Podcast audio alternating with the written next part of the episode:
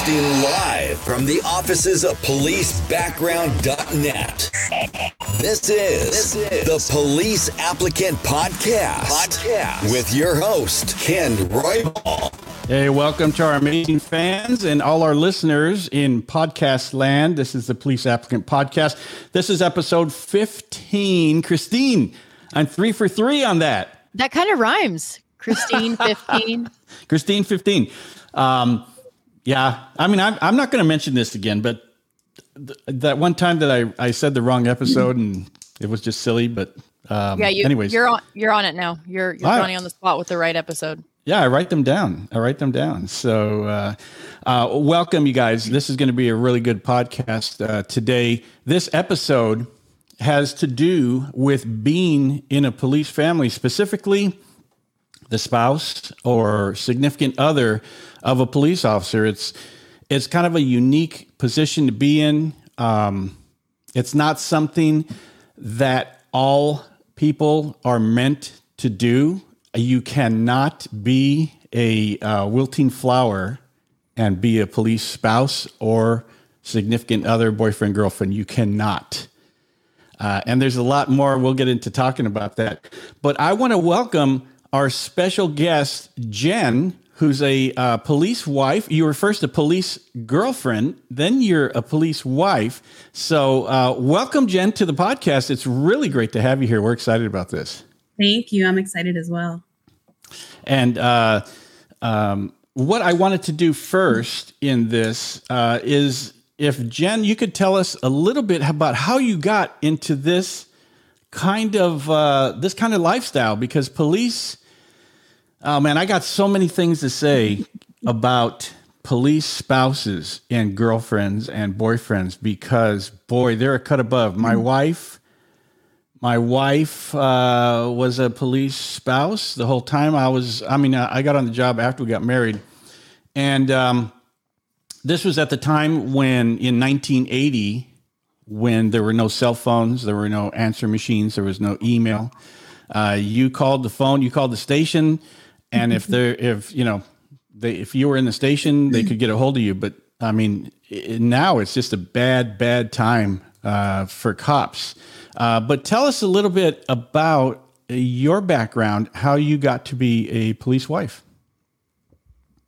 Well, I started out, I was an explorer for the sheriff's department when I was, I want to say about 16 years old. And through that, a bunch of my Explore friends started getting jobs because obviously we were under 18 at the time. So once we turned 18, we got jobs, and a few people got a job at a contract city. They contract with the sheriff's department as public safety officers, so civilian um, public safety officers. So I applied. I got the position. I worked in City Hall for a little bit. Um, I worked with Business Watch, which is like neighborhood watch, but for businesses within the city because it was a a large um, industrial area. So I was partnered up with a deputy, and about six months later, I got promoted to a full time position, which was a call taker at the station. So the city I worked with or worked for uh, built a substation. So instead of the deputies coming from the main station, the ones that were assigned to our city went into the field from our city. So there was the bunk rooms, the briefing room, the black and whites, locker rooms, everything was at our substation. So I had a lot of interaction with them completely like all day long.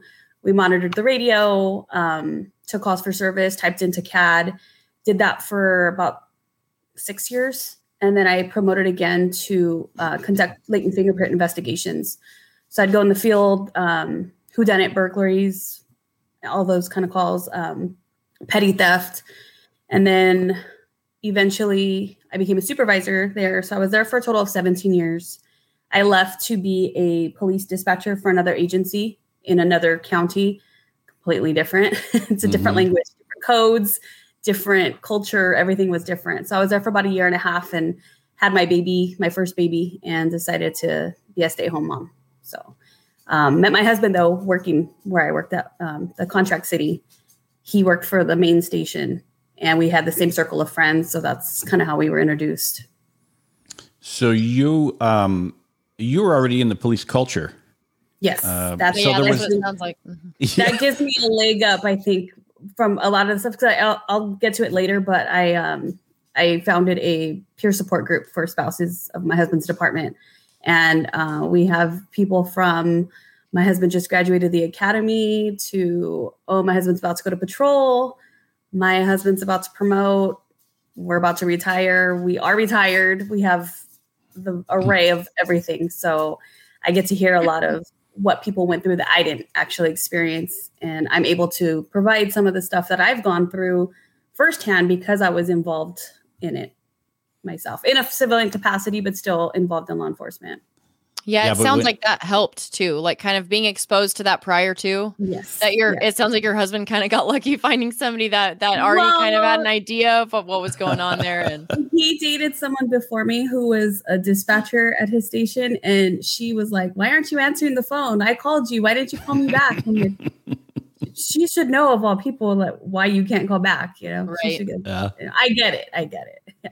Well, because you had been in that culture for so long since you were a teenager as an explorer, and then being there for as long as you were, the cops can come up to you and go, uh, you know, it couldn't be all slick and and uh, look at my badge, you know, yeah that didn't impress me. Did not work on you. didn't impress Um, me nope. And there's a difference, I think, between um, between the situation that you were in, that you were already like. When I talk about that culture, I'm talking about the way police officers talk and what they go through, and um, what the families go through, and and all of that. Uh, the the the way the the cities or counties or states look at police officers, the families go through that too, and so. I want to I want to touch on all of that stuff um, in it with regard to now the, the the obviously the theme for this is is for police candidates. You are not just going into the job for yourself. Your your your boyfriend, girlfriend, your spouse, your parents, they all go through the academy with you. They're on the job with you. Everything you go through, they're on pins and needles. It's not just you. So when you get when you apply for the job, just know there's a whole lot of people that are uh, directly affected by what you what happens to you. Um, hundred percent. We've had people even say, you know, I- I went through the academy with him. I wasn't there physically, but I went through all the emotions, all the ups and downs, the roller coasters, the stress, everything. Shined his boots for him, or his belt, or packed his lunch. It's Right. all part of it. It's it's a kind of like a group effort. If you or even like you think about like running through flashcards or studying X, Y, and Z. Like some of them are Mhm. going to know that material. They're going to be yeah, like you said, ironing their their uniform or whatever. You know, helping them prepare. I think like from from A to Z that that could mean anything. yes. So I think yeah, you definitely um, everybody that's associated with you in whatever capacity is going to go through that to some degree. Um, and, I experience it, stops. right? It doesn't stop at graduation. No, I, I, that's think just it, the beginning. yeah. Yeah, think it more prepares you intensifies. I remember Well, they have to go specifically, on and I want to. I'm sorry. Go ahead. No, they end up having to go on training too, and it's it's kind of like you start all over again. What Yeah. was your first? Uh, now, your your husband was on the job or was not on the job when you met him? He was 13 years on when I met him. O- Okay, so you had 13 years, so he was already a veteran. Uh, was what was yeah. when you first um, when you first got together with him? Was there anything that knowing that you already in the you know had been in the station for a while and all that kind of stuff? Was there anything that was kind of an eye opener for you that you did not realize being part of a police family? Yeah, it was it was actually completely different. I mean, yeah, I did have a little bit of introduction because I worked with people, but I didn't live with them. I didn't date them. So, I mean, me and my husband kind of didn't even get to date because he was FTO. He was off at two, didn't get home till four. At sometimes, sometimes even later. And so I'd wake up when he was off work, so we can at least see each other for a little bit. I go back to sleep, go to work, and he'd be asleep. So we didn't really get to date. And every once in a while, like a midnight Denny's run, but if he he like um, he was married before so he had three kids so if he wasn't working on his days off he had his kids so it wasn't like oh he's off we can go to the beach today or go to the park or whatever i hadn't met the kids yet and he kept that separate for a while which i'm actually really glad he did but I think um, that's smart. Yeah, yeah. It, I think it took about a year and a half for me to meet the kids, um, just because, like I said, he had dated somebody previously and it didn't work out, and he was kind of afraid to to introduce that whole element again. Yeah. So um, we waited a little bit. So yeah, when when he was on his days off, that's those that was his time with his kids. So I got the the nighttime after work time, and and that's just something I chose to do. A lot of people probably wouldn't have gone through that or or thought you know this relationship's kind of one sided. Yeah, it that's just how it has to be sometimes. Yeah.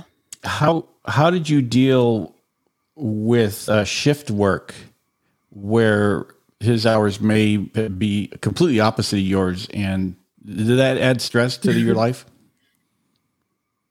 As dating or as my husband? E- either way. Or either.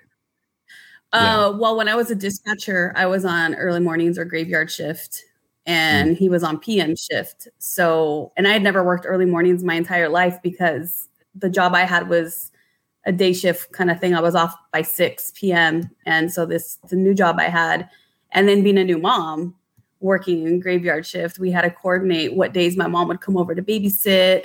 She'd have to come over a lot earlier because he had to get ready for work. So she needed to take care of the baby while he got ready. So it was a lot of coordinating yeah. of schedules. Uh, we even now we have a um, dry erase board on the fridge and all his overtimes on there. Luckily, I'm a stay at home mom, so it's a little easier to juggle, but it is also more for me to juggle. It's not right.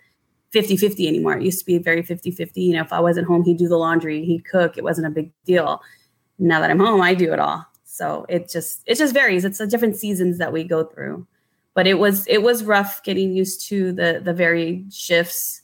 And like I said in the beginning, when we dated, I, I couldn't see him on his days off. So I had to deal with him getting off at two, three, four in the morning and try to date. yeah.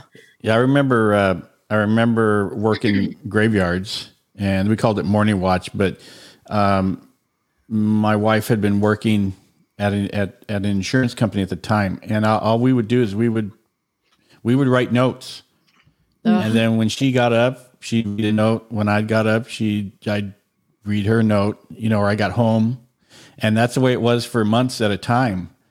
Mm-hmm. Um, so I think I think it's important for um, for potential uh, potential spouses or or significant other. That's a big word. Uh, to know that uh, it's not going to be, you know, uh, okay, honey, see you when you get home. Okay, everybody's home. All right, let's all sit down to dinner. Oh boy, the weekend's here. We're gonna we're gonna go on a date, and and it's not like that, is it? It's not that at all. not at all. So how did you how did you deal with that because that was and imagine he had 13 years on so he was kind of working some of the shifts that he wanted and things like that but for the young for the young officers and their significant others how what's your advice to them uh, so the candidates uh, to, that they have to look forward to in this type of life i think if if as a spouse you kind of have to roll with it i mean you you you have to realize what you're getting into. It's not like you said, it's not rainbows and butterflies and you know weekends off and holidays off. We get used to not cel- celebrating birthdays on the actual birthday, or you know not having the birthday party on Sunday or Saturday afternoon because he has to work. You know, if he could switch a shift, he'll try to do that, but that's yeah. usually not plausible.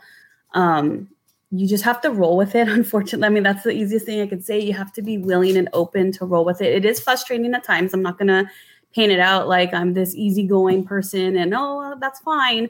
I get frustrated too. It, it gets frustrating. I, I knew what i was getting into but it's still different once you're in it you know people can tell you all day this is how it's going to be but every family different.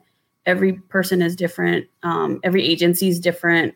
Um, what's expected of you is different. So you just kind of have to work together, talk about how things are going to be and how you're going to deal with it.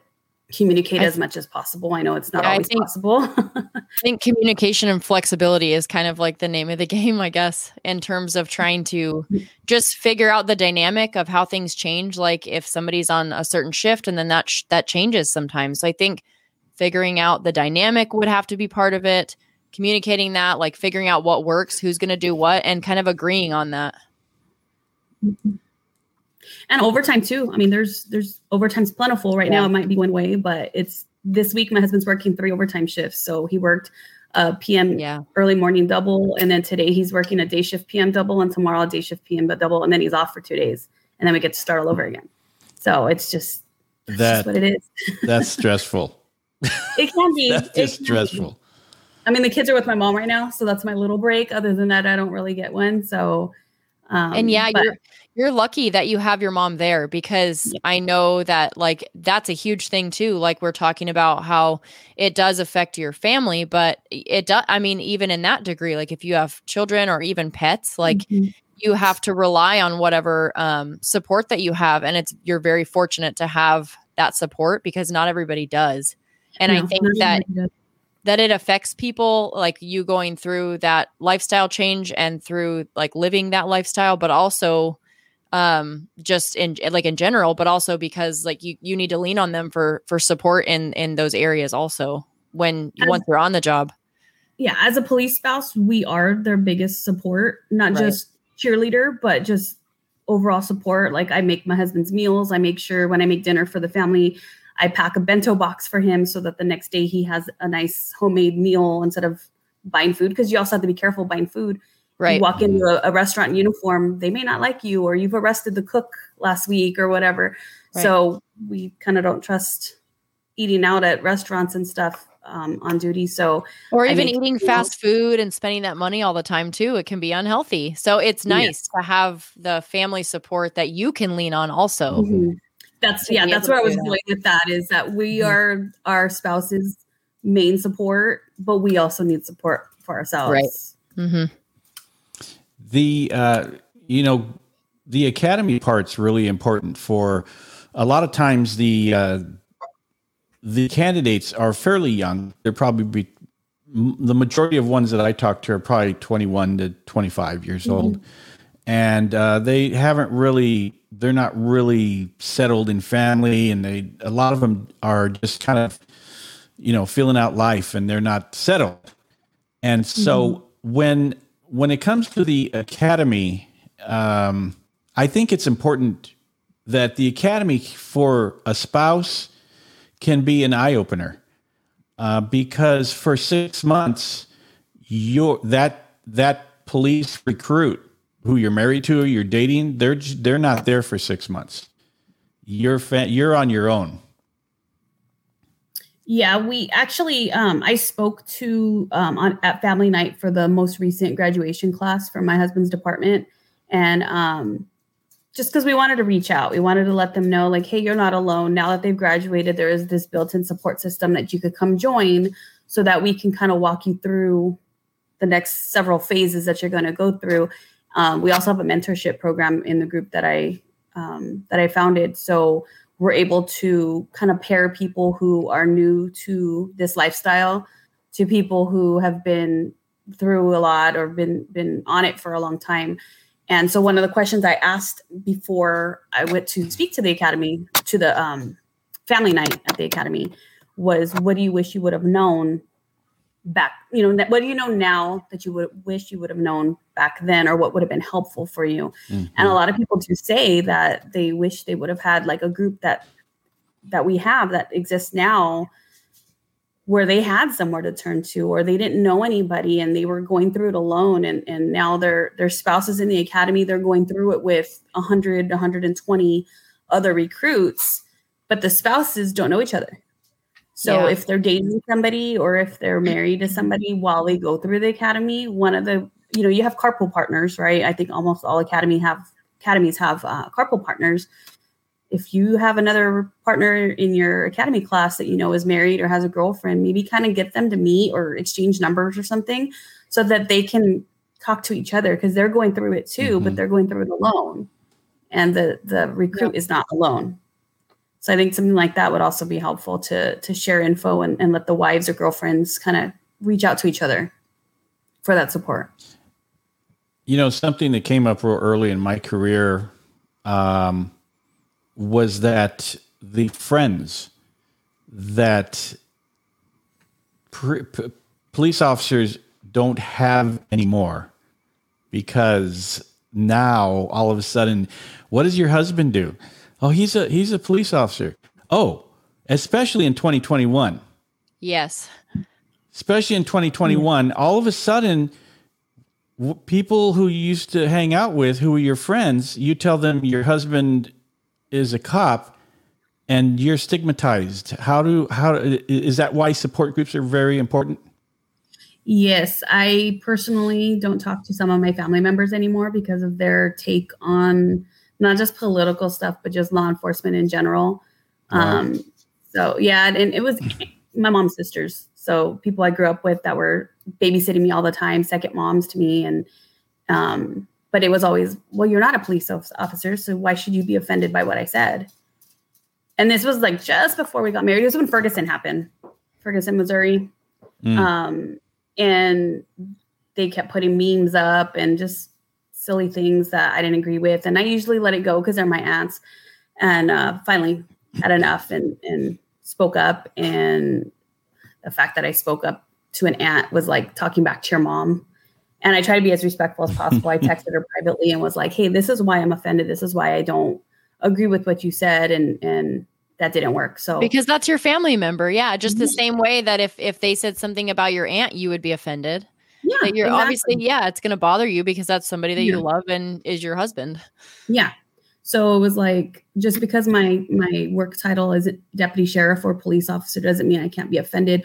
My best friends that I was explorers with, one of them I've known since second grade. Um, she's a sergeant now, and yeah, I'm going to be offended for them because right just didn't agree with what was said and and it was basically ugly what was said and I spoke up about it. So we didn't talk. Just recently we kind of started being a little like, "Oh, hi," but that's kind of it. Um so yeah, you're going to you're going to have to let people go that don't support you, don't um condone what you do or or they have their own opinions and if you're able to kind of like turn your head and let them have their opinion that's fine i have mine that's fine then that's great a lot of people can do that but um, some people are just like ending friendships and relationships over being in law enforcement and to me that's fine. It's like the trash taking itself out to me so. So so realistically um if so re- you are treated very much the same as as your husband. Sometimes worse i think because um we're not a lot of times we're not armed and especially the social, social justice warriors online that can say whatever they want and and start calling you you know bootlicker or whatever or or badge bunny or whatever and you're like yeah badge bunny donut dolly all those silly yeah. things it's like you know, I think they feel like they can get away with it because we're women. They think we're weaker, and it's like, eh, you haven't met a police wife then, because you know, you you see mama bears. I'm a wifey bear, so yeah, it's it's uh it's difficult sometimes. It, it it weighs on us, but I think we need to try to make the best of it and try not to let people get to us. But sometimes you just need to disconnect for a while and and do some self care and stuff to to avoid all the negativity. Yeah. Would you what would you suggest about? Uh, you were talking about people posting stuff. I imagine like on Facebook or Instagram and things like that.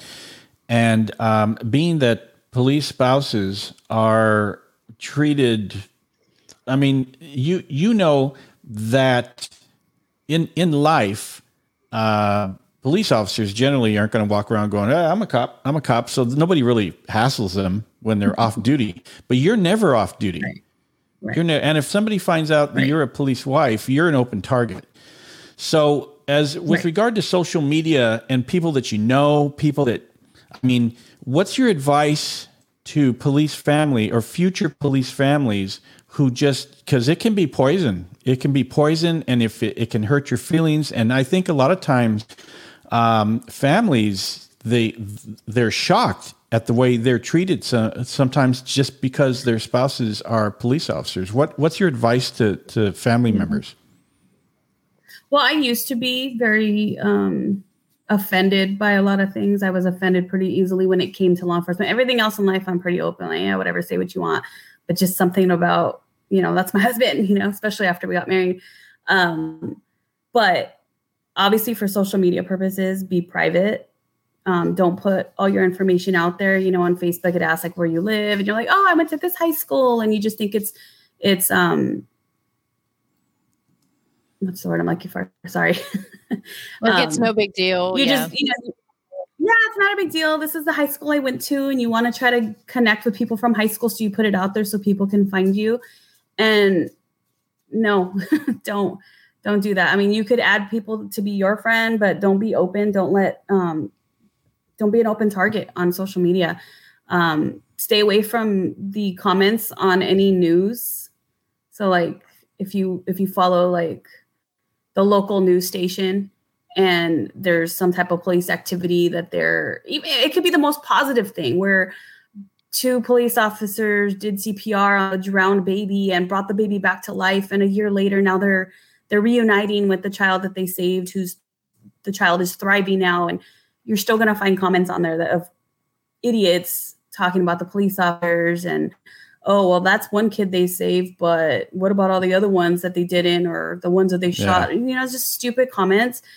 You just have to avoid them. Yeah just avoid them that's the best advice i can give is just don't even read the comments because most I, likely there's not going to be there's probably going to be one in 10 that's negative. Be a lot of good ones because there's a lot of yeah. people that support police out there that aren't very vocal about it but they they do support police. It's the vocal ones that you hear about so it seems like there's a lot of people that don't support um, yeah. especially the media giving those people the you know the attention but um, yeah i would just say stay off of the news uh, comments and don't put it out there that you're related to a police officer not out of shame obviously not out of shame i'm very proud but I don't have to yell it from the rooftops to everybody so that everybody knows. You know, people who know yeah. me, they all know. But if you don't know me, you don't need to know anything else about me. Right.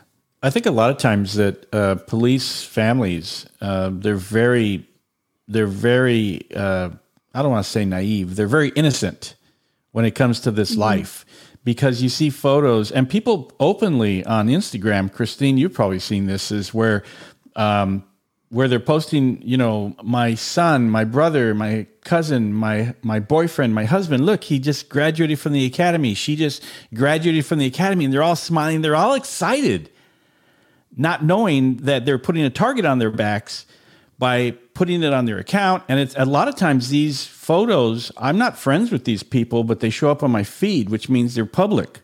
Yeah. And now they just put a target on their back and their family's back for harassment because they now are and I think it's it can be an eye opener. So I think I think a good tactic is to just be excited in private, but don't put it out there mm-hmm. for the mm-hmm. world to see. And yeah. that's probably a very good right. idea. So I mean the, the simplest thing, they see the patch, they see what agency it is. Now they have the person's name.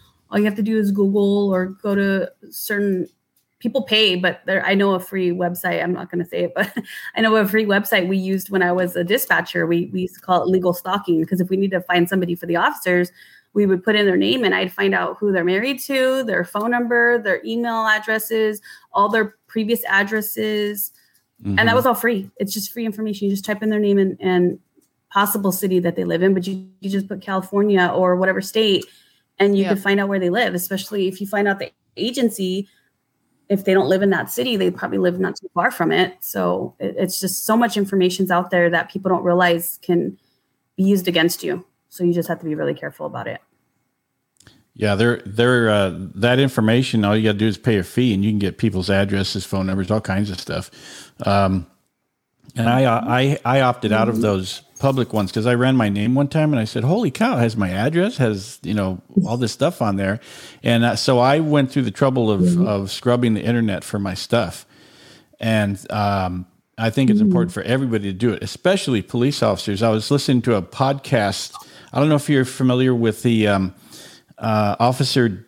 I want to say Officer Dages situation in La Mesa, uh, where he arrested a he arrested. Yes. Uh, the, I just listened to it yesterday. Anyways, he arrested a guy, and mm-hmm. then um, and then what happened was it hit the this thing was on on video, and then somebody posted it on YouTube or wherever on social media, and she said that that um, her husband had come home after the incident. They thought everything was okay because it was a righteous arrest and use of force. By that evening, there were people gathering outside their home. And she said it didn't stop mm-hmm. the death threats, the phone call, the phone calls, the the protests at their home, their personal home, didn't stop for a month. They had to sell their house and move. And I just want to, Christine and I are very, very upfront with people with regard to this job. You need, we're not playing, and Jen knows this. We are not playing when it comes to keeping your personal information off the phone. She uh, off the uh, off the internet. She said, "I wish I had known to scrub my information off the internet uh, before my husband got the job because they were married before he he'd only he'd only been on there for three years when this happened. This is still going on today, but um, uh, she said she had wished she had known to scrub the information and to not do stuff on um, social media. So I'm, I'm sure you would concur with that. Oh, 100%. We just had uh, a few months, uh, several months ago now, there was a shooting and um, they somehow found out where the deputy lived and they showed up to his house too. Same, same situation or similar situation. Well, and he's talking- also married to another deputy. So it's double deputy house. And so they had Ah. to have security. They had to leave. They had to stay somewhere else. Yeah, it's crazy. That's that's that's scary. I even think about Yeah. things like um Yeah. like little things like how like those check-ins. Like for instance, it, you have to kind of know your area too, like being aware of the, the the place you live, like uh whether or not it's like the, what political climate or whether or not people are really supportive of police. And obviously if they're not, yeah, you have more cause for concern, but I think even just trying to be as careful as possible, but even like knowing eh, do uh, do people maybe know where you live? Or like is your information potentially out there? Like um those check-ins where it's like oh you know so and so jen is on vacation checking in at so and so international airport. Now Mhm. you've just put out there on social media to god knows who or and even if your page is private people now know people talk like oh yeah they're out of town and now you're now they know that your house is empty things like that. Mhm. or the stickers on the back of your car like oh i'm so proud of my honor roll student at such and such school. Now Mhm, people know where your kids go to school now like those stickers on the back of your car they know that you have Mhm. two or three kids and they know that you have a dog in the house. They they see a thin blue line flag they know that you have maybe expensive guns or whatever you know things like that. We just don't even Mhm. we're not even aware of how much free information we're giving to people not only to be sold on like you know in the technology world but to people that could potentially pose harm to you and people you care about. And it's scary. And it's sad Yeah, we- that we have to be that way but you just you do You have to. Yeah, we don't have any stickers on our car, no thin blue line anywhere. Um, and then like we just came back from vacation, but I didn't put anything on social media or anywhere. The Yeah, only people who were out of town was my mom and the people we were going to visit. That was right and post pictures from your vacation when you get back if that's something that you want to do yeah when you once Yeah. you get back and once you're home things like that and and it's not even about like you know you see ken all the time like set set so and so graduates from the academy. I don't think that it's bad to celebrate that and maybe post a picture of it if that's something that you're happy about to share with your family and friends because that's a good thing for you to keep in touch with family and friends. But you do want to take whatever precautions you can in terms of trying to keep your page private and maybe make Mhm. that so it's try like make sure your privacy settings are a little bit more stringent and that it's not super public and that people who know you um and and friends of friends are who are going to see that um that that you know who is potentially going to I, I think it just boils down to being as careful as you possibly can That's where that Yes. that uh,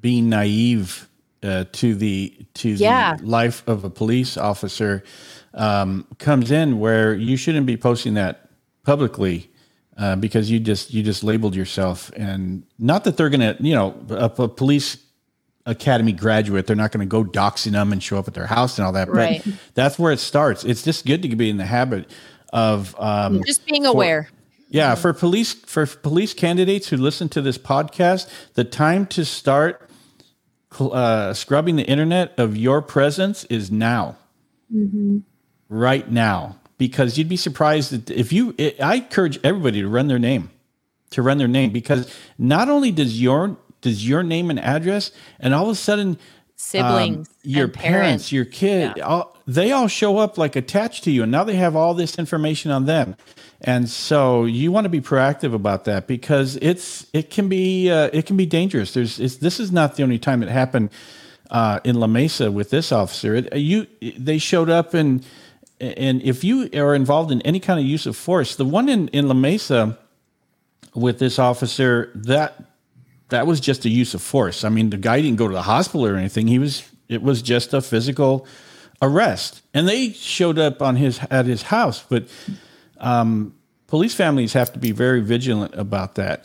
Uh, before we move on to the next next section, uh, we're going to go ahead and take a quick break here for a, a quick commercial. We'll be right back. PoliceBackground.net is the premier background investigation prep site with veteran investigator Ken Ryball, who spent 16 years conducting over 1,400 LAPD backgrounds. For more information, go to policebackground.net.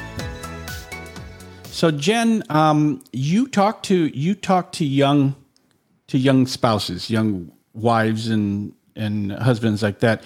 What what do you do you find that they are generally they're kind of the the the wide-eyed excited mode and do you have to tell them sometimes what the real deal is? I think a lot of them um because the most ones I, I talk to, they've already graduated the academy, but maybe recently, um, not going into the academy. I'd like to reach out to that. Maybe that's something we can do as our group. But um, I think naive is the word you used earlier is a perfect description of it just because they just don't have an idea they don't know yet you don't know until you're there i think you can't prepare there's only so much preparation you can do um, and even if you prepare all that you can it's still not going to be enough. Like you just you don't know what you're going to deal with until you have to deal with it. It just kind of hits you and you have to roll with it. Um, and the best thing I can say is just hang in there because um, somebody in my group had mentioned, you know, you go through seasons. So you go through the academy, you're like, okay, there's light at the end of the tunnel. They graduate from the academy. And you're like, okay, cool. So then, you know, depending on the agency, they either go straight to patrol or they go to court services or custody. And like for our department, um, they go through custody custody division, and they're in there for a while. My husband worked there for six years before he went to patrol, but nowadays it's a little quicker, maybe a year, year and a half or so, even sometimes less, depending on what station or what um, bureau they go to. And now you're having to deal with field training and some of them say that's almost like the academy all over again because mm-hmm. the late nights you know they can't leave until the report's complete and then it gets kicked back by the sergeant so they have to write it over again and their fto went home so now they're by themselves and like i don't know how to fill out this report or what to do so it's kind of going through it all over again with them being late and having to pack their lunch and having to help them shine their shoes and then after they're on training they're okay they're, they're off training but they're on patrol so there's that extra worry of now my spouse is in patrol. You see all that's going on in the news. Yep. Yep. So it's like it's a, it's just like a cycle and it's different seasons, but it just doesn't like you don't get to just rest and relax. Oh, now he's working this or now she's at this area. There's always a new worry and a new a new um your lifestyle kind of changes and you have to figure that out. You have to figure out a new routine. Yeah, it's uh you know back in the day, back in the day, uh, when something happened in a in a certain town. If there were going to be any protests or something, it would be in that town. Now mm-hmm. something can happen in Michigan, oh, and yeah. they're they're protesting. They're blocking the California Highway Patrol. Yeah, like, Look at last year. yeah, and the whole. I mean, you can just you can just bet. and in in 2020 2021 i mean i just uh, I was just watching all that stuff, the the um, the George Floyd, all the protest. It was like every freaking day and night. It was nonstop. And I, and back in um, without going into any any detail of it, in in in in 1992, I got PTSD from the from the uh, L.A. riots, and and after about a year, it subsided and blah blah blah. And then I'm super interested, just like everybody else. In 2020, I'm watching all the news, and it the PTSD came back, and I was just like, mm-hmm. I, I had I, I didn't figure it out for a while, but I cannot imagine being a police spouse or a police family member, and every day days off are canceled. Um, you know, and uh, for weeks at a time and just knowing that Mm-hmm. that your spouse, your husband, didn't have anything to do with this stuff, and people are throwing rocks and bottles and and bags of urine Mm-hmm. at his at, at your husband and their coworkers because they have to hold the line. What? How did you handle that stress? And it's every day for. I'm getting all worked up. how did you deal It with that, Jen? it was rough because it was 12 hours on 12 hours off so every day off was canceled vacations were canceled people who were on vacation were called back in hey sorry your vacation's canceled unless you're on a plane come back into work and so um, you know their normal shifts were different because it was 12 hours on 12 hours off so you might work a day shift and now you're working pm graveyard or early morning whatever um, the agencies call them and um, and then they're out and you're watching the news, you might see your husband on the news or your wife on the news and or their unit at least. So you're looking, is that them? Is that them? Are they okay? Then, you know, we're hearing, oh, um, I, I found out a deputy was uh, rushed to the hospital and you're trying to figure out their name. Is it somebody I know? Is it my spouse? Is it one of their partners?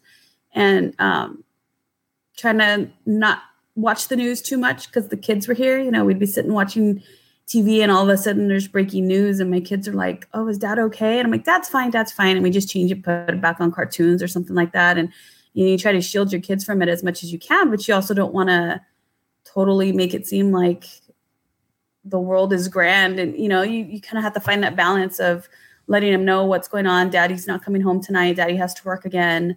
Um, you know, we had plans that day for dad's day off, but um, daddy has to work, so we're gonna have to reschedule it and try to get your kids to understand that um, they have to be a little bit flexible too. Or now dad's working graveyard shifts, so in the morning we got to be quiet because daddy needs to sleep because he has to go back to work in a few hours. So Yeah. the the home life was was kind of tiptoeing around eggshells and stuff with being quiet, not not being vocal, but um, wor- the worry, the constant worry that they're now not working their normal station that you're familiar with, or you're familiar with the city that they patrol. Now they're working downtown LA that you're not really familiar with and, and stuff and going to Santa Monica or wherever things were popping up. It was like whack-a-mole, you know, something would happen and then Mhm. they'd send everybody over there and then something else would happen and they'd send them over there. And you just, I was watching the news. I was kind of glued to it in the beginning, making sure my kids were busy and not paying too much attention to it. And after a while, I just had to turn it off. It was just too much. And, you know, I would just have him text me Yeah. whenever he could, let me know, hey, I'm, I'm good, all's good here. But even his station, they had to have um, deputies on top of the station as like security Mhm. up on the roof, looking out for the station itself. So that was stressful too. I think it's it's hard and would be traumatic already to to think about like just generically thinking like oh you know you look at your husband and you know like oh this is a good person this is a good guy and it sucks already to have other people who have no idea about what kind of person he is labeling him as in Mhm. such a negative light but but then especially now like ken was saying like something could happen on one side of the country and they're like oh obviously it's california highway patrol like why are you going after the chippies they didn't do anything like Yeah. so I think like I, it's just stuff like that. Like I don't, I can't imagine just like how crappy it would already feel to be like, oh, this is such a great person. This is my friend. This is my family member. This is my loved one, and these people hate him. Just be, and they have no Well, idea. and- like that's already. And you get people talking crap about police. And, oh, but not your husband. Oh. Yeah. I feel like, uh, so how do you do that? Thanks yeah. for the compliment. Thanks. My husband's not what you think he is, but all the other ones are. It's like, Yeah, That's not a they're all the compliment. same. Right. Well, and that's like everybody he associates with is a terrible person. And I mean, I think about too that like, you know, your kids going to school nowadays, you have to worry about like what they're going to hear at school because such and such kid's going to come to school and be like, oh, you know, cops are doing X, Y, and Z. And then your kid is at school hearing like, is my dad a bad person? And you're like, does my dad do Mhm. bad things? It's like, no. Uh, it's just, it's a lot. and they And can, I- I, mean, we, we kind of teach our kids not to really say it out loud to people. I mean, we're, we're very proud of dad. Dad's in a great profession. He helps people. Even my three-year-old is like, oh, daddy helps people. I'm like, yes, he does, baby. He helps people all the time. Daddy helps people all day long. And, but our 10 year old, you know, he, he kind of is a little bit more aware of, of what's going on, but he doesn't put it out there really that his dad's a police officer. Just, and, and where he goes to school, it's, it's pretty supportive. Cool. But we've just kind of taught him since he was young to kind of like, you know, unless we know him really well, it's kind of a need to know basis. Right. And how sad is that already that they can't talk Yeah. about the good things that their Mhm. parents do? Yeah. Well, the kids can be pretty pretty brutal at, at times, and they only parrot their parents. You know, if you really want to find out what a parent believes, listen to some kids talking, and uh, you'll find out which ones are prejudiced and all that, and Yeah. which ones hate cops. You know, Yeah. It's just it's just unfortunate to know that like that pe- people that are that have negative things to say are allowed to be so vocal, but people who have Mhm. positive things to say have to be quiet, and that stinks. Mhm. And I Yeah. think that I that kind like of lately- plays into why like pro police people are a little bit more like yeah we know that a lot of the vast majority of people support police but they don't talk about it because they feel like they can't Mhm. so I think lately I've been noticing a lot more kind of tired of being quiet about it and being Right. more vocal. Like there's Yep. a lot more Instagram accounts that I've noticed that are police wives and they're they do their reels or their TikToks about being a police wife. And it's right. it's cool for us to see like, okay, hey, they're just like me and they're dealing with it. Like just funny things like tell me you're a police wife without telling me you're a police wife. And they show like a bunch of black socks and a bunch of white t-shirts or bullets in the in the laundry and like just silly things like that that we all kind of deal with. It kind of gives us like, okay, it's okay. It's it's I can, but you still have to be careful. It's social media. You don't want to put too much Right. out there either right but I, it, it's nice to see that more people are starting to come out in support and and be vocal about it and not care or not be yeah not that they don't care they're not as concerned or not, not as worried as they were in the past yeah I follow a um, I follow a police wife on TikTok. I get a bunch of police videos and stuff, and they a lot of times they just kind of throw it back in the police police haters' faces. She's put up one time. They can put up the little comments that they get from people, and up in the Oh, yeah. The comment says like something like um, she's dancing and stuff like that, and they, she has the comment up there, and she says like uh, uh, the comment says, "How's it? How does it uh, feel to be married to? I mean, to be a pig wife?" And she's dancing. She goes. How does it feel to be a dumbass? You know, they, Yeah. they just blow it off. They don't give a crap because I think people don't give a crap anymore. It's just Yeah. Yeah. It, it just slides off them anymore. You do you have anything new? Anything new you can add to how cops are this or that? I mean, I really don't care anymore. they're like they're Um, like how does it feel to be a pig wife and she's all have you ever tasted bacon Bacon. who Yeah, doesn't love with- bacon you have to with turn it around you have to because it'll it'll kind of eat you up like a cab you know I, okay Yeah. all cops are badasses yes they are or F the police yes i do Yeah. you know, like the, the tumblers, like, you know, something like this. They'll put like F the police, yes, I do, and they have like handcuffs on there. You can make Yeah. light of it, like or or you know, like like I said earlier, they say, Oh, you're a bootlicker. I'm like, well, actually I shine his I spit shine his boots, but I don't I don't lick them. They don't taste too good. You know, them. just Yeah. just like throw it back at them because well and it's frustrating you know? Yeah, it's frustrating to me because like you hear you hear these terms like like uh like bootlicker not so much, but like badge bunny. Like okay, so maybe maybe there are girls that like specifically have a type and they go out and they are only interested in doing Mhm. X, Y, and Z with these people that are in a uniform. But that's totally different and it frustrates me that they associate women who are married that just happen to be married to people who happen to be police officers that they're now Yeah. associated with women that are like shallow and only go after that type of person. So it's totally Well, different. But it's just it an easy way you- to pick fun at people. It's funny that you say that though, because when I used to work, um, not long after I was an explorer, so I was still in my early twenties, and Because they do exist. They do exist. yeah, I, and and I'd go to the off training parties because a lot of these people I worked with, so it wasn't like you know, Right. but you'd see the kind of people that go to those, and you're like, "Mm, that's a bad bunny. She's looking for a dental plan or whatever we would say. Right. So they do exist. They do exist. exist. Yeah, they do, but yeah. it doesn't Totally it doesn't mean that it doesn't mean that spouses can be associated with them because it's like no because they be a locked it down and they're and married. respond to a spouse. Yes, You could be a bad first. It's it's if if they're single, if everyone's single, then it doesn't matter. Right. Yeah. Well, uh, Jen, what is the uh, what's the stigma? Uh, and this is something we probably we need to talk about anyways. What's the stigma with police families and divorce? Uh, they think it's inevitable, or you know, I don't know what the current stats are. I heard that they're a little bit better than they used to be. Um, my husband was married before we met, and um, So let's, you know, I have three bonus babies. He had three kids with his first wife. bonus babies. Um, my bonus baby. not that kind of bonus, like extra, not extra, Extra babies. baby.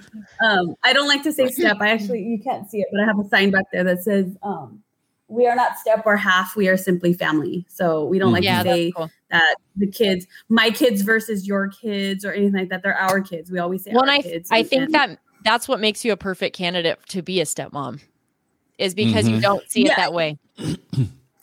that was talked about in the very beginning of dating is I meant, I said something a certain way and I didn't mean it the way it came out, but I just said something like one day when we have kids, and he goes, I, I said something have- about it and he kind of corrected me and was like, I don't ever want it to be where our kids versus my kids. They're Yeah. all our kids. And I was like, okay. And we were still dating at the time. We weren't living with each other yet, but we knew it was kind of going in that direction. And Right. so I kind of, from that moment on, I was just, no, these are my kids. The 10 year old, I was he was about a year and a half when I came around. He calls me mom and he calls me mom in front of his mom. And sometimes he'll say Mm. mom and she's like, yes. And he goes, no, Jen. And she goes, oh, he's calling you. So her and I luckily have a really good relationship where good. she's not offended by that. You know, she buys my kids birthday and, and Christmas gifts. Um, my, the kids I gave birth to. Um, we're at a baseball game for Little League, and my youngest one is 16 months old, and he'll be crying. And I'm like trying to deal with him and trying to watch the game, and she'll come up and swoop him and go take him for a walk for me and stuff. Oh, so that's we kind of have. It's not. I don't think it's a very typical relationship, but it, it should be. it should be very Mhm. typical. Um, there's nothing for us to fight about. It's all about the kids. The oldest one is 22, so we've kind of been doing this for a little while. But um, I think you know you kind of have to be willing to deal with a new person if you were the first spouse. Um, hopefully, everybody gets along, and there's a reason to respect that other person. Um, Right. My she was in a in a bad car accident with the kids where her her dad died, and the kids were in the car. So we got the phone call. Hey, we're on the side of the road. Can you come pick us up? I don't know where we are. We're somewhere on the 15 freeway, which it's a long freeway, it could be anywhere. And um, we had a I had to leave work and and go meet the kids at a CHP office. The CHP officers brought the kids because the mom was airlifted, and obviously the the grandfather had died at the scene, and um, they couldn't get a hold of my husband because he was in training. He had to be at the Museum of Tolerance for some training, Mhm. and so they called me. And after the fact, she was like, "The fact that you just left work, you just I just told my boss I got to go. My kids were in an accident. I have to go." And my boss was like, "Okay, let us know." And I took a few days off of work to to be with the kids. They were, you know, traumatized by it. And um, she had told me, I the fact that you dropped everything and came to help my kids as if they were their, your own. She's like, I love you. I love the anybody who can love my kids like their own. I love you. Mm. And so we've had a great, even better relationship since then. So That's we have that mutual respect. So I, I, like I said, I don't think that's very typical. I'm very lucky that we do have that together. Um, but yeah, I mean, divorce happens. I don't think it's anything with this profession in itself. Um, they might say it might be a little higher, but just I think in general, today's world, divorce rates are really That's what high. I was gonna say. Mhm. Mhm.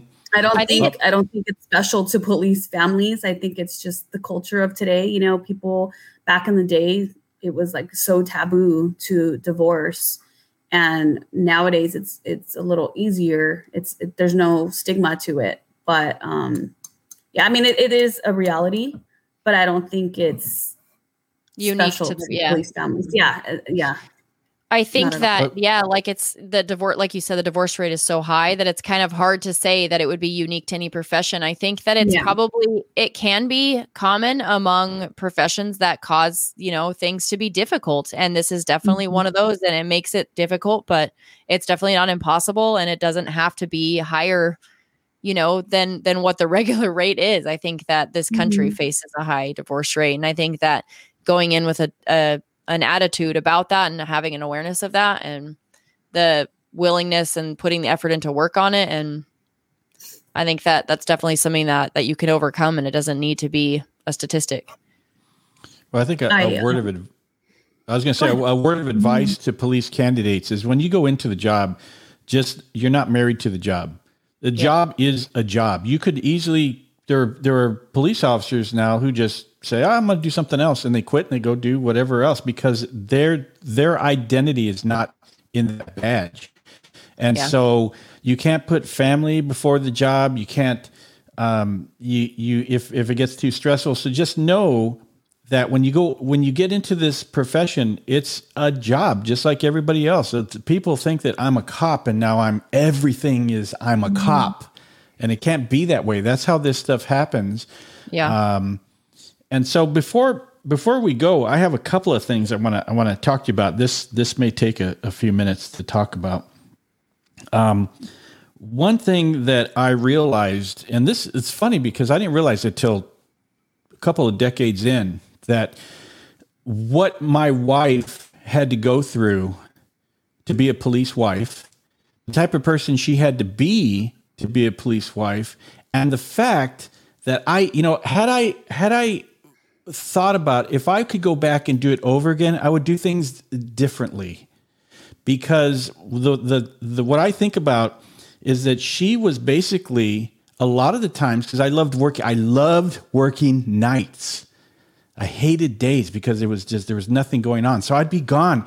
And what I realized in my exuberance for patrol and all that is that my wife was a single mom much of the time. She was there with the kids all the time while I was out gallivanting on patrol. And I didn't think about that. There were kids. And so she was basically the one who did everything. Jenny is the man. Jenny's the man. and so, um, and then the other part of that question, it's not sort of like a question, but the other part of that is when your husband comes home after all this stress, what do you view your role as a police wife when you see him just like I don't know. So I think I think some cops go home. It's not only men; it's women, female officers, men officers. They go home, and you could just see it on their face that it really weighs heavy on them. What do you What do you feel like the role of the of the police spouses? Well, when putting my my peer support group together for police spouse or for LASD spouses, uh, we worked with uh, Psychological Services Bureau when we were first putting it together. So we talked to one of the doctors on there. I actually email her all the time to kind of update her on our group. And uh, she's been so helpful. And she, we had a Zoom meeting with her and she suggested, and I didn't do this before, and, and even as long as I've been around it, just because I didn't see it that way. But once she brought it up, I started like, oh, I need to do that. She said, because she was also a police spouse, um, even being oh, a wow. psychologist. That's and, helpful. Um, so that's why we, mm-hmm. yeah, we were able to identify with with her a lot, or she could identify with us. So taking her advice really helped us. But she said that she she would always give him his ten minutes. He'd get home. Ten minutes was all he wanted. So it, it you know, and I'm not. A lot of times in, in being a police spouse, we kind of have to give more than we take. I think in any relationship you should, anyways. But they're dealing with stuff outside the home. I'm dealing with stuff inside the home, and you can kind of compare and contrast it all you want. But yeah, my day's stressful. He even tells me you work harder than I do. But um, give them that time to decompress because they have the weight of the world on their shoulders while they're at work. And I think when they get home, we're their safety, we're their we're their home. Any word you can think of for home you know that safe place that safe place you come to at the end of the day where you can take your shoes off and take a deep breath and kind of not you know have your head on a swivel you're at home. And so we want to make sure that we're providing that safe place that comfortable space where they can come home kind of chill for a little bit and then you know i don't want to just he's home here's the baby i'm done i'm done for the day you have to be now. You know that's that's not good either he's he's tired too. So we kind of have our little bit of routine um, but like i said he's working overtime the other night early mornings he works two to three nights a week on overtime so our, our routine kind of changes from day to day. But yeah just giving him that space and he knows he can talk to me i, I think it helped that i did kind of work in a civilian in law enforcement. I I used to go to calls with the deputies that I worked with. So I'd go to suicide calls and fatal car accidents and um, domestic violence, kids being hurt. I've, I've, been, I went on a lot of ride alongs as well. So that also helped me gain that perspective. Um, that's also something that police spouses can do. I wouldn't recommend going with your spouse on the mm-hmm. ride along. maybe go with somebody else. I don't even think a lot of agencies allow that, which I, I think is a good idea not to allow that. Yeah. Um, but to get an idea of what they deal with, I think a lot of times um, I mentored somebody in our group and she she said that her husband wasn't really communicating with her a lot. And she was kind of taking it, well, obviously she was taking it personally. And I kind of gave her a different perspective. I'm like, well, maybe he's trying to shield you. Maybe he went into the job a little naive. Eventually he got a little jaded. And like my husband, he said he was sheltered compared he didn't think he was growing up, but looking back, he was a little sheltered because once he became a deputy, he was like, people do this. Like people are, you know, there's a lot of monsters out there. People actually live these types of lifestyles. I couldn't, he couldn't believe it.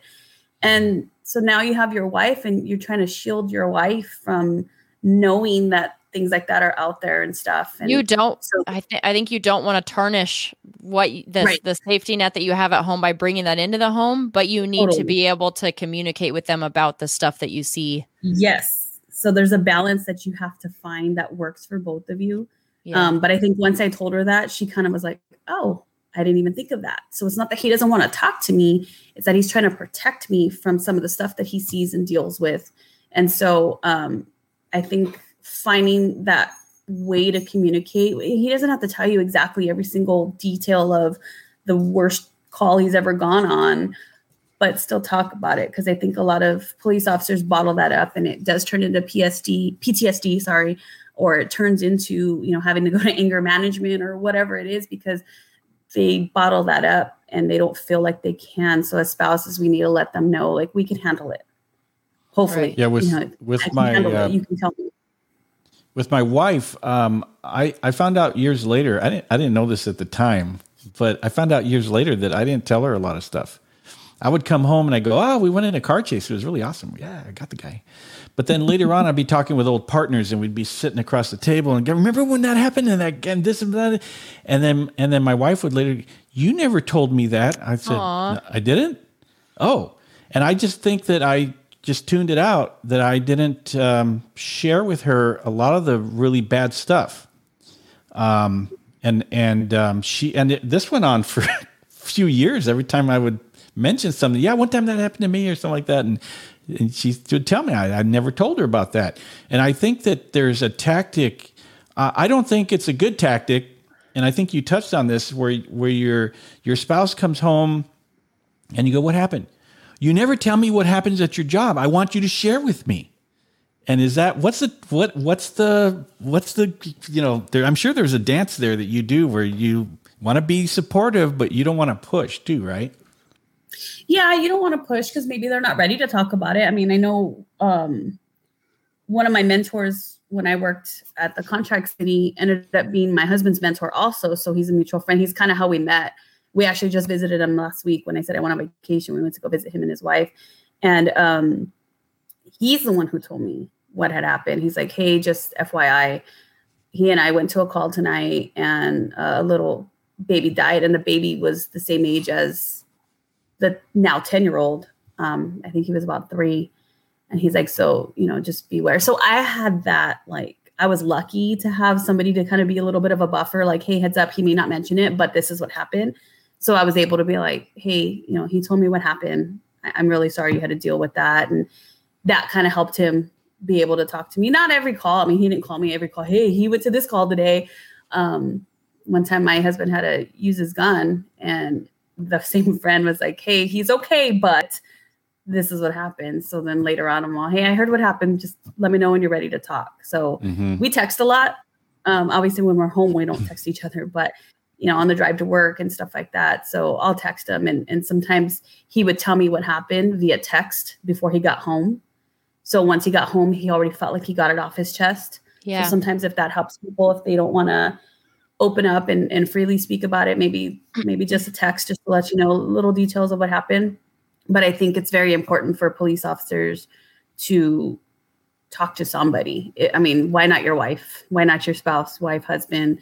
Um, but you should talk to somebody, especially if something's con- like really bothering you and, and you can't get it out of your head. You need it, it needs to be dealt with. I think that's really And- important. I think now people are starting to come out and and really talk about wellness because it's super important. Mm-hmm. Ken, I think that you're right about like totally how there there must be a dance there, right? Because the the spouse at home or not in the profession wants them to feel like or wants to feel like they're not left out of such a big part of their life, right? Mm-hmm. But they also want to make sure that they're healthy and getting things off their chest that they need to. But then there's also also that dynamic of at work. You know, I don't want to feel left out of, you know, my spouse's life and that's such a big part of their life is their work. But you also don't want to be left out when they you know that they have partners at work that they're talking to about it. Right. So it's like you want to be involved but without pushing them to talk about stuff before they're ready and I think having that time for them to decompress when they get home is is like crucial but also to be able to get it off their chest so it's not something they're carrying around um but with also without also having them have to relive it at home because once they get yeah. home, they should be able to leave that at work. So you want to be able to mm-hmm. have that dance where they they talk to you about it so you're satisfied in the relationship feeling like you guys communicate and that they they can get it off their chest but also without having to relive it in their safe mm. space is it can be difficult but you kind of yeah you have to find out what works for you I think and once you do then that's got to be just the game plan but mm-hmm. I, yeah I mm-hmm. can't imagine how hard that would be I think sometimes they also want to shield us, like I was saying earlier, they want to shield us from it. So yeah. they don't want to tell us something like that. But no, I mean, hopefully you know your spouse enough to know what they can handle. Like I could handle all the gory details of anything. I mean, you could I've heard some stories, I've seen some stuff, so I can handle it. Not everyone yeah. can. Um, just because of whatever you know life experience they had, or it might trigger something else that they right. dealt with in the past. So I think there you do have to kind of be careful, but you have to know your spouse and know what they can handle so that you can right. at least give them something. Give them something so that you're communicating. You keep that communication open. Right. And and I think that it's in your guys' situation, just as an example, he he owes it to himself to get that off his chest, but he also owes it to you so that you're aware so that when when he mm-hmm. comes home, you're not dumping what's happening at home onto him without knowing that that he's going through some stuff, you know. So he owes that to you yeah. to be able to have you aware because if you're not aware another yeah if you're not aware then you're not then you're not able to know and it's unfair for you know for him to feel upset that you're doing x y and z if you if you're not, you don't know so yeah before we before mm, we go yeah. i want to address the elephant in the room and um you know one time i was working with a uh, a partner of mine who on patrol and it was a classmate of mine and so we had come up through the academy and and um, and I knew uh, I think I don't know if we had hung out or something, but I, I knew uh, I knew his wife. I'd met his wife before, and we were already maybe I want to say three four years on the job. So we were off probation. We were working patrol, and he told me flat out he was saying that um, that his wife, who had gone through the academy with him, had been on uh, she had been on the job with him three four years by this time, and he she wanted him to make um, to make a choice. She didn't want to be a police wife anymore, and he told her, "Yeah, I'm not going to do that." And so they were still married years later, but she she had she had decided that was not the life for her. Um, but I think that uh, where I'm going with this is that police wives are super, super heroes. They are tough as nails because, I mean, it's just amazing the fortitude and the courage and the strength it takes to be a police wife. And one time, uh, one night, uh, we lived in a cul-de-sac when our kids were younger, and I was I was working patrol, and um, and my wife heard a car pull up in front of our house. And so she peeked out the window and it was a black and white. And her heart just stopped. So what I what I and, and let me know if this is if this is off limits or anything like that. But the the elephant in the room for me is that well, to get back to that story, whenever a police car pulls up in front of a police house, not good news. It's not good news a lot of times. And so she saw that. And it turns out the police car was from the city we lived in and they were going to a car, a car, a call They they didn't know we lived there, but boy, I'll tell you, it just it just stopped her in her tracks. Mm-hmm. When a police officer leaves their home every day and they kiss their spouses goodbye, there's always that thing with are they going to come home? And that's what you mean by the elephant in the room is that's, just right. That's what that's what people don't get is that that's not a um, my husband is going to go skydiving. My wife is going to go uh, climb a mountain and you know in the Himalayas and, and it's very very dangerous once in a lifetime. This is every stinking day they walk out that door. What is your advice to potential police officers and their families with regard to this thing that kind of hangs over your head the whole time that they're working patrol? I think if you constantly think about that, you're going to drive yourself crazy. There's just certain things. I mean, I can be a control freak at times with certain things, but that's one thing I know I can't control. I can't control what happens at work. I can't control other people. I can't control my husband and how he deals with the situation. You just have to have trust that their training, that their partner's training is going to get them through any situation that they are going to come across and kind of try to leave it at that. I mean, if you're if you're to still think of every scenario, well what if this happens? What if this happens? You're literally to drive yourself crazy. And it's to hurt your marriage because now you're not to trust your husband, you know, trust him at work. You're not to trust um you know what he's telling you is true because you're always thinking the worst. You can't think worst case scenario. You have to prepare for it. You know, have have those conversations. Okay, what happens if you're injured at work and you're you, they medically retire you because you can't now what are we going to do financially? Like the, the practical things you have to think of it mm-hmm. practically. Um, if you're you know injured or killed in the line of duty you kind of have to talk about that stuff. It sucks. It's not something we want to talk about but you know what kind of funeral do you want to have? What kind do you want to be buried or do you want to be cremated? Like those things i think any family has to talk about. You should talk about that stuff.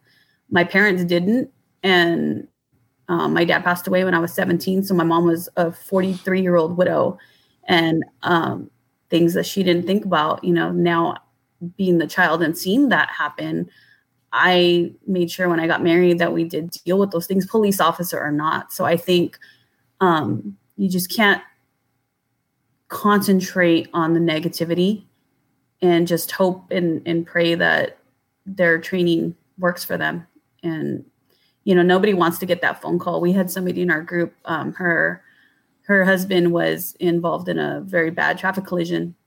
And we were able as a group we came together and we got our, made our hospital bag. So like you know you get the phone call or you get the the police officer at your house saying hey your husband's been in a very bad traffic collision. We need to go to the hospital. You grab your purse if you can even remember where it is and you go so mm. as our group, we got together and we got like tissues, a, a phone charger, a universal phone charger, um, hand wipes, aspirin, all the things that you wouldn't think to need, but you probably need if you're at the hospital for several days. So we, as our group, we try to kind of prepare for the unexpected, just to to remind people that we need to plan for that because if it does happen, you don't want to be completely lost and not know what to do and yeah. not know what your husband would want you to do and stuff. So yeah, you just can't concentrate on that though. You need to just hope that everything's going to work out okay and they're going to come home to you. I well, think that people who have faith, like that is rely on that because mm. that's a big thing that's going to bring you I mean, that's going to bring you a lot of comfort in a lot of times where otherwise there might not be none, or there might not be any, that there would be none. So mm-hmm. I think I don't know. I that's one thing like Ken you mentioned, you know, skydiving or whatever is once in a lifetime or when people leave for work, there's always that like, you know, that oh, they're going to get in a car accident on the way to work or something bad could happen. And that's mm-hmm. that's true for anybody, but to the like in this profession, the mm-hmm. degree or like just, you know, they're on the road more, they're driving more, all, they, everything is heightened. The statistics or the chances of that happening to them are higher. And I think that yeah, everything you said totally makes sense and mm-hmm. you need to mm-hmm. be practical about it you need to be aware of it but just kind of have faith and say your prayers and hope that they have a good guardian angel that's going to help them get through the day i don't know yeah, that's I my take my on wife, it I asked my wife about it years later um, after I had retired. I said, "You know what? You you didn't really seem to be worried about about if anything happened to me when I was working she's all, patrol." She's all your insurance policy. Have you seen it? and she said she said to me, "No, I mean I wasn't I wasn't that worried because I, I knew you trained a lot and I knew you were good at what you did." Yeah. And so her faith was in that I would be able to take care of any situation that I came in up with, and that gave her a lot of comfort. Um, being uh, um, um, having the faith that I would be able to handle anything that came along. So that I never thought about that, but that that would be true. In closing, Jen, what would you say to police candidates, police uh, potential police family members um, going into this profession? What's your best advice to them to be able to navigate and to survive 30 years of hate from people? She's all F the haters. Sad that you say that, but it's so true. Um, yes, screw them. Um, just roll with it. Don't let them get the best of you because that'll end your career sooner than you thought. Um, I'm not saying stand there and take it, but just kind of roll with it. Just that's the other person's problem. You can't change what they think. You can be the example, you know, always the community outreach and stuff like that. Don't waste those opportunities. You know, if a kid waves at you driving down the street, don't think you're, don't be smug or think you're too good for it. That little kid, you might change their life by just waving at them or giving them a sticker. I know people laugh about that stuff, but my kids get super excited when they get a little sticker. And uh, we just had some deputies in our area go to one of the little league games, and all the kids ran up to them and they all wanted stickers, and they were so proud to put their little badge Mm. sticker on their chest. And some of them were putting it on the wrong side, and the deputies were like, "Oh no, you got to put it on this side over your heart." Like just something like that can make such a difference in that person's life for the rest of their life. They're always going to remember that. So I just think if you're entering, do it with the best of intentions. You know, you're not doing it. Obviously, you're not doing it for the money because you guys should get paid way more than you do. Um, not to say that as a spouse wanting more money, but just in general, just for putting your life on the line and, and all the stuff that you have to deal with, um, should get paid a lot more. But do it for the right reasons. Always have the integrity to do the right thing, even when nobody's watching, because that that's who you are, and you're gonna. People take notice. You think they're not watching, and they do. Um, for as far as the families, just be as supportive as you can. It's it's not easy. Um, I'm not here to tell you, oh, it's it's so easy for us. You know, I, I worked in law enforcement before. It doesn't make it easy. It makes it a little bit more understandable. It's not easy, but it can be done. Um, there's a lot of us out there. There's a lot of family members out there. There's a lot of support out there for us now. Before there wasn't, and I, I I'm noticing a lot more now. There's a lot of support, not just from people supporting police, but just actual support groups that you can join that are pro police family and stuff and people that you can lean on you know um, i think you need to find your people you need to find like your tribe of people that you can lean on that understand. Um, you might have a neighbor that you get along with but they're not going to understand the police wife life or the police family life.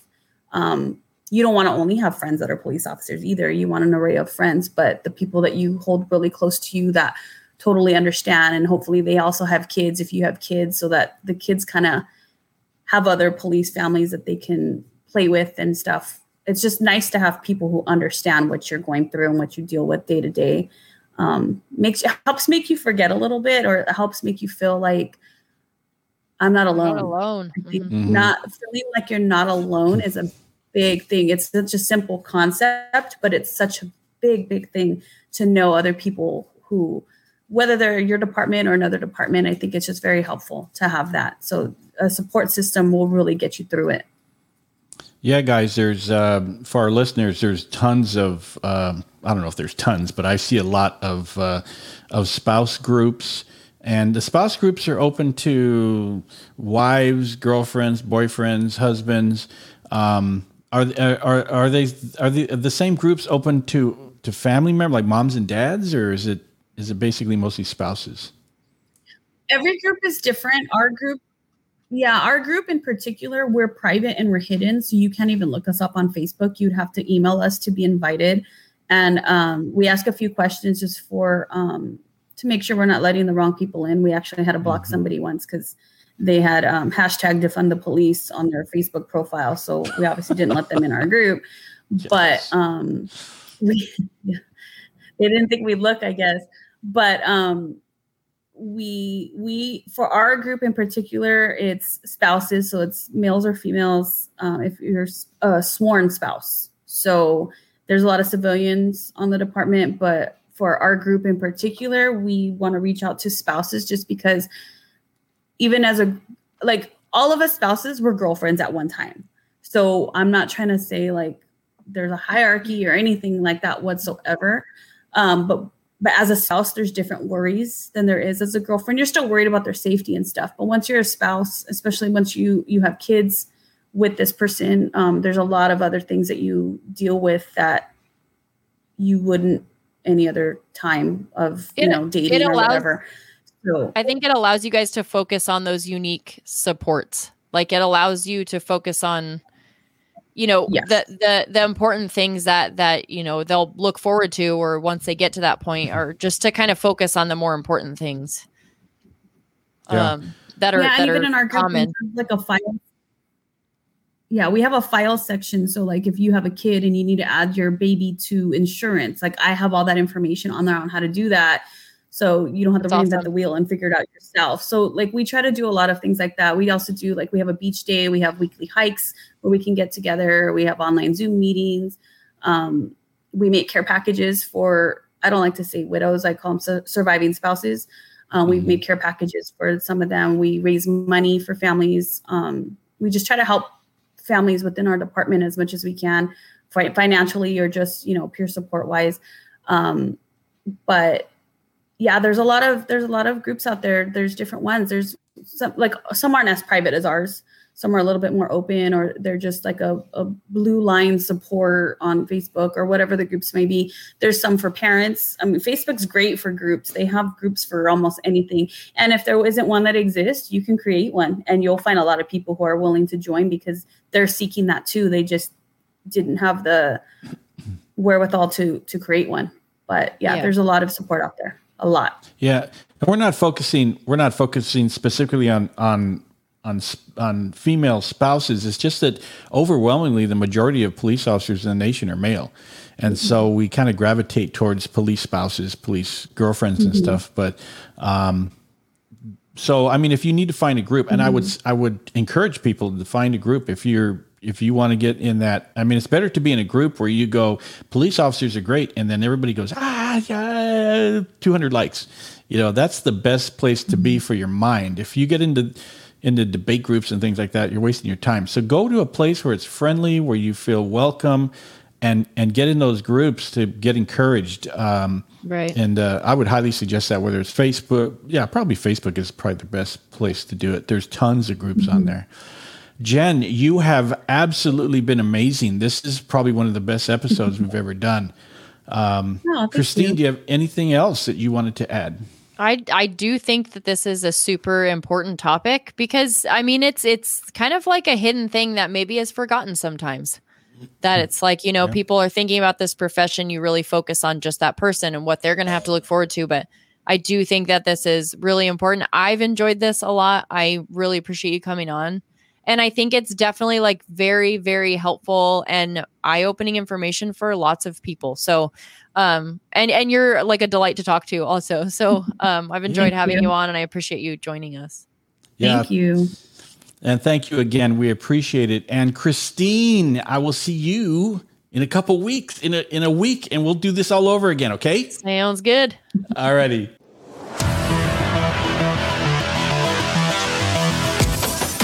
Thanks for listening to the Police Applicant Podcast. We are the premier police background prep site in the U.S. and Canada. For more information on scheduling your police background consultation, go to policebackground.net. Also, please leave us a review on iTunes.